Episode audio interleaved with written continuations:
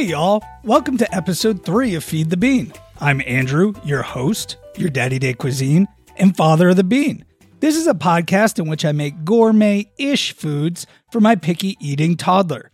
This turned out to be a challenging episode to record, primarily due to procrastination. I cooked the meal a while ago, and as anyone who procrastinates knows, the longer you put off a seemingly simple task, the larger, more daunting, and more impossible it grows in your mind uh, to the point where it almost seems like you can't do it at all. And the only way to overcome that is to actually sit down, force yourself to do it, and realize that it's not actually quite so daunting. But also, as any procrastinator knows, you don't admit to procrastinating. Life just seemed to keep on getting in the way. I can't do it when everyone's asleep because the baby sleeps in the next room and me shouting into a microphone is going to keep her up. I can't do it during the beans naps because we have other stuff that needs to get done or my wife needs to do something and I need to watch the baby. So, as any procrastinator will say, it's not my fault, it's the world around me. Before we hop into the meat of this episode, so to speak, I want to share with you one of those quintessential TV sitcom joy of parenting moments that we all have from time to time that feel almost surreal when they're happening and you can't help but laugh in the moment. I was home alone with the two girls, the baby and the bean. I had the baby strapped to my chest in one of those uh, baby Bjorns, a marvel of Scandinavian engineering and ingenuity when, as they say on Cocomelon, I got one of those funny feelings way down low, and it quickly turned into an emergent situation. I convinced the bean to join me in the bathroom, which has these really cool LED strip lights underneath the sink so that when you turn on the lights the bathroom, the sink also lights up. And ever since Christmas or just before Christmas when people put up their lights, the bean has been obsessed with pretty lights. Everywhere we go, she'll even point at overhead parking lights and say, Ooh, pretty lights. Ooh, pretty lights. So she is obsessed with these lights under the sink. So the entire time I'm trying to do my business, she wants to turn on and off the lights. The problem is the light switch is high enough for her to hit the down button on it, the off button, but she can't reach the on button. So she's jumping up and down next to me while I'm sitting on the toilet with the baby, the two month old, strapped to my chest, demanding that I pick her up so she can turn on and off the light switch. So I'm holding her up while I'm physically pushing and straining and sweating and laughing just giggling to myself because I can't believe how ridiculous the situation is as the continual plops of entry occur into the toilet. And I am overwhelmed with love for my family and the disbelief that this is what my life has come to.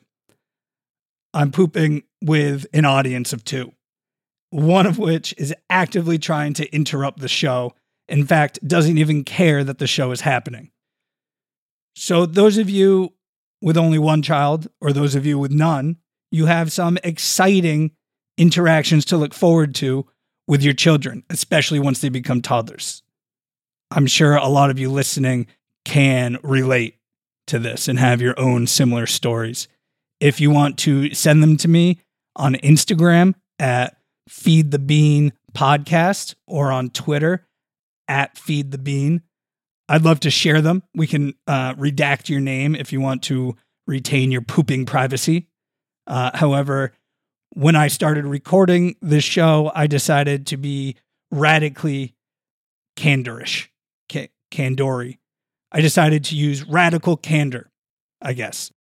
So I've sacrificed all aspects of privacy in order to bring you this podcast, including my pooping, it turns out. So I hope you enjoyed it. And if not, maybe I'll put in a warning and you can fast forward. No, I, I'd rather you have to listen to this. You should have to listen to this story. So there we are. Last week, we had an impressive victory with the duck dish that I cribbed from Nautilus. Thank you, Nautilus. Uh, if you want to try that meal cooked by Liam, the chef at Nautilus, go try Nautilus in either Boston or Nantucket. If you didn't hear that episode and you want to hear the incredible success that we had, go back and listen to it. It was episode two. This week, we decided to go with a different protein, something we hadn't used before. It's not one of my favorites. It can be really flavorful, but I don't particularly love it. Uh, I made rack of lamb, sous vide, of course. Uh, lamb is a very lean meat, which means that if you decide to roast it, if you go just a minute too long, it can become very dry and tough. It is a meat that was basically made for the sous vide, where it will get perfectly cooked through at just the right temperature every time. For sides, I made roasted potatoes using a new method that I'll go into detail on, but rest assured, it is the only way that I am cooking potatoes from here on out. They were the best roasted potatoes I've ever made. And finally, a Brussels sort of slaw. It was sauteed Brussels with a vinaigrette dressing and toasted hazelnuts uh, dressed with Parmesan on top. I guess garnished with Parmesan on top. Those were okay. Uh, not the star of the meal by any means, but they took up space. Beyond the bean, myself, and my wife eating this meal, we also had a couple of other diners with us. This is where one of my pro tips comes into play. Know who you're cooking for. Uh, one of the people loves their meat cooked, let's say, sinfully through. Uh, they have their burgers turned into I wouldn't even call them hockey pucks because I think a hockey puck, if you were to put it on a sawzall, you could saw through. You can't get through the way they like their burgers or their steak for that matter. Everything needs to be cooked all the way through. I elected to cook the lamb to medium rare. I liked the way it looked. I liked the texture. I know my wife doesn't like super rare meat, so I thought medium rare would be a good compromise. Now, the person that loves to have their meat absolutely murdered, uh, I knew going in probably wouldn't be a big fan of the color because even at medium rare, lamb comes out very dark. It looks, if it were beef, it would look totally uncooked. It would look raw. But with that's just the color of lamb when you cook it to medium rare. Uh, I knew that she probably wouldn't enjoy the look of it or the taste, but I had my heart set on making a rack of lamb for the show, for the bean, for my wife, and for myself. If she didn't like it, there were plenty of sides that came out great. So there was that. I know in the past I've warned you against using Ziploc bags when you're sous videing, but because the rack of lamb has those protruding rib bones, I didn't feel comfortable putting it in a vacuum sealed bag and running it through the vacuum sealer because I was worried that those bones would puncture through the bag, soak the meat, and ruin the dish. So this time I actually used a gallon Ziploc bag and used the water displacement method where you put the meat in the bag, slowly lower it into the water, close the entire top aside from roughly one inch in one of the corners, and keep on dropping it until just that little bit is above the water and then close it off. And you get a surprisingly thorough vacuum seal through that method. But before I vacuum sealed it, before I did the water displacement method, I had to season the meat. So, what I did for this was I made actually a wet rub uh, that it would cook in in the bag. It was just some salt, some pepper, about 20 to 50 garlic cloves, some honey, some thyme, some uh, champagne vinegar, which I didn't even know was a thing until I found it in the pantry, and some Dijon mustard. You mix it all together, thoroughly coat the meat, and then you vacuum seal it and you drop it in to your water bath, which I had set at 130 degrees again for uh, medium rare lamb. The next step was prepping the potatoes while the lamb was in the sous vide bath. And this is where things got kind of off the rails. Well, technically, things got a little off the rails all the way back at the store once again. This is a recurring theme for me, and I think I might need to get a stinger to make this into a segment Andrew's Supermarket Woes. But I was looking for uh, russet potatoes, and I ended up getting baby reds, which are starchier. They don't crisp up as much and they don't brown as much as russets. Uh, but with the baby reds, I found a workaround that actually yielded my favorite potatoes ever. But while we're on the tar- topic of supermarkets or grocery stores, I do want to say I found the most amazing store ever. And this isn't sponsored. I don't have advertisers. I don't have anyone giving me any money. This is a money losing endeavor. I'm hemorrhaging cash making this episode, making this show. It's Doris's. Doris's Italian market. It is incredible. You walk inside and it has, you know, a great selection of produce, but their butcher counter is awesome. Some of the nicest looking cuts of meat I've ever seen. I wanted American rack of lamb, which is fattier, but they only had Australian, which turned out to be for the best. When I was looking for American, I didn't take into account that the sous vide doesn't get hot enough to actually render out fat. So for this, the leaner cut of meat was actually the right choice. So happy accident, I did the right thing, not intentionally, of course, backed my way into success as always. But walking through Doris's, they not only had all this great food, this great butcher counter, they had amazing prepared foods, and I was so tempted to get their marinated artichoke hearts. They also had a gelato and espresso shop right there inside the market. So, of course, I treated myself to a double espresso and vibrated the car all the way home. I don't even think I used any gas. I think it was just going off my own tremoring inertia as I traveled down the highway. I want to move to Florida solely so I can shop at Doris's all the time. Now, the potatoes. I had to take uh, four pounds of potatoes, baby potatoes. So they're roughly, you know, in diameter, uh, like a dollar coin, and individually skin each and every one, which took a long time. Uh, so thank you to my wife for watching The Bean and The Babe while I sat over the sink, listened to one of my favorite podcasts, which I'm not going to tell you about because they're not paying me to. Only Doris gets free plugs in here. I love you, Doris. And skin uh, about 50 potatoes. I felt like I was getting punished at boot camp. Then I parboiled the potatoes. So I added a little something to the boil. Uh, and this is the trick that I'm going to take with me for the rest of my life after this meal. You fill up a big pot of water and you pour in some salt and then baking powder. And what this does is it makes the water alkaline. And so it breaks down the potatoes and kind of turns the outer part into a slurry. And as you boil the potatoes, the starch seeps out, makes them a little softer on the interior. After you boil them, you take them out, you let them dry, you uh, let the water evaporate out, you put them in a bowl, and you toss in some oil and some salt, some pepper, and you toss them in the bowl. So the potatoes are beating up on one another.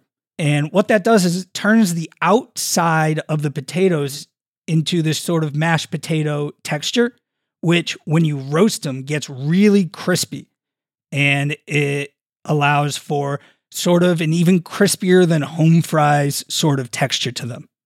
And then you roast them for about 20 to 30 minutes without touching them. You pull them out and you flip them all over, uh, rotate the pan around, put it back in for another 20 minutes until they're that perfect golden, crispy potato color. Pull them out, they're ready to go. And while I was doing this, I had meant to also make some honey mustard glazed carrots, um, but I totally forgot about them. And in a panic, as the rest of the food was coming out, I found a package of pre-made Brussels slaw thing. Um, it was fine. I'm not gonna endorse them or tell you how I cooked them. It was a place filler on the table because I was embarrassed and ashamed to have only made two out of the three things that I had intended to do. Scatterbrains, once again, scatterbrains went out. Now, when the lamb was done, you take it out of the bag, you pat it dry, and it's very important when you take something out of the sous vide to make sure that it is totally dry if you want to put a sear on it. And the reason for that is when you put it on a smoking hot skillet, you want the heat, the energy transference from the pan to the meat to actually go onto the outer layer of the meat.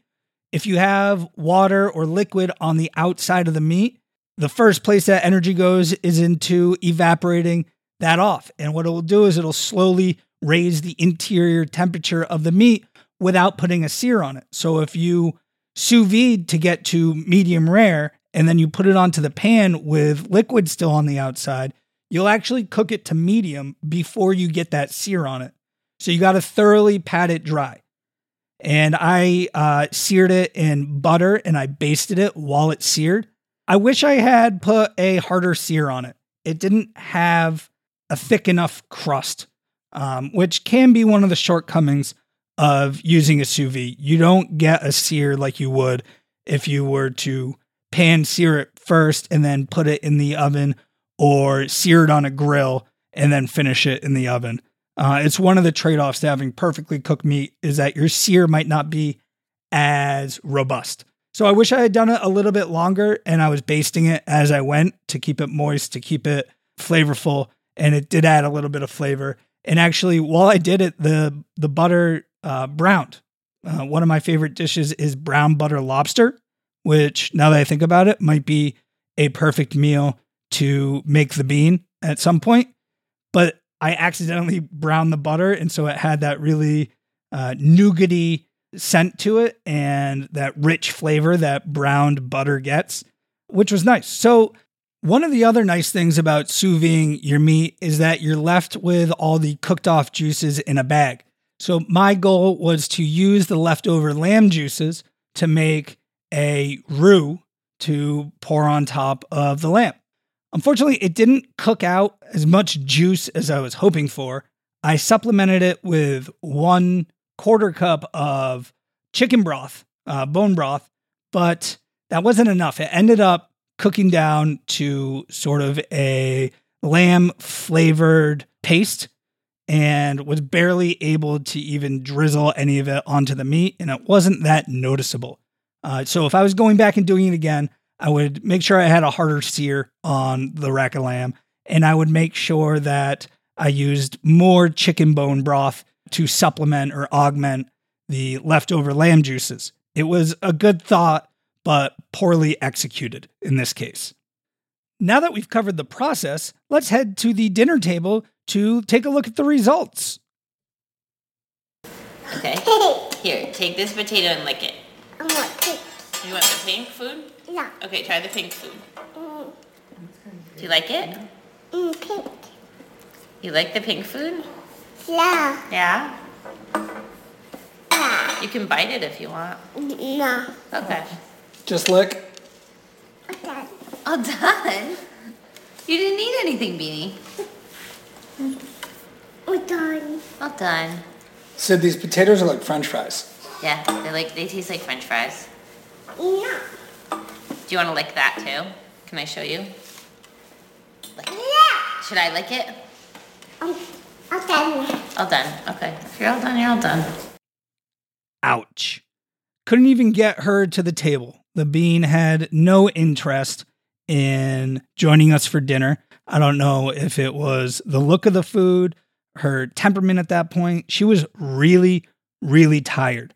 She had been swimming for three hours before her nap and three and a half hours after her nap, and it takes it out of her. She was wiped. It might have been that.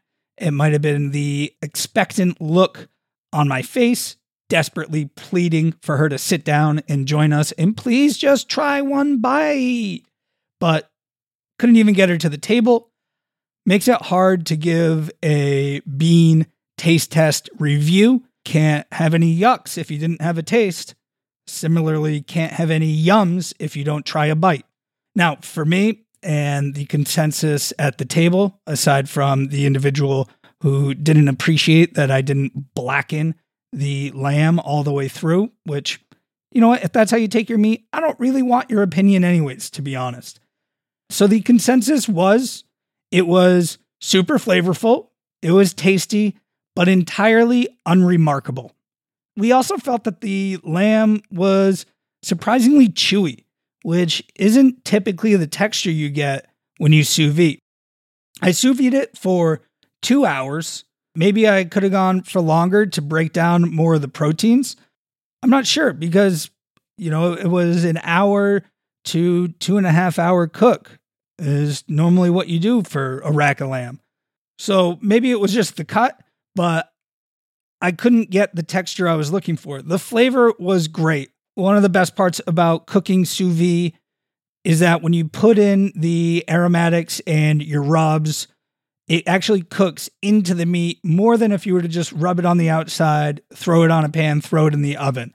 It really lets it soak in to those muscle fibers. Uh, but the clear star of the show, again, were those potatoes. Best potatoes I've ever made, hands down. And that's including the sliced potatoes that I do on our oven stuffer chicken that is our wintertime every Friday meal. So, would I make rack of lamb again? Maybe in a while when the memory from this relative failure fades and is not quite so painful when this wound has scabbed over. Will I make the potatoes again? Certainly. In fact, I plan to do so tonight. So that does it for this week's episode of Feed the Bean. Next week, I'm very excited. I plan on leaning into the bean's love of grilled cheese and turning my kitchen into a Parisian cafe that might feed her just what she's looking for. So make sure you tune in to episode four for that. If you enjoyed this episode, please rate and review The Bean and myself on Apple Podcasts. We don't pay for any advertising here on Feed the Bean and rely solely on word of mouth. So please tell your friends and have them take a listen. If you get a listening party together with you and three friends, let me know and I'll record a personal intro just for you. All I ask in return is a picture from your listening party that I can share on social media.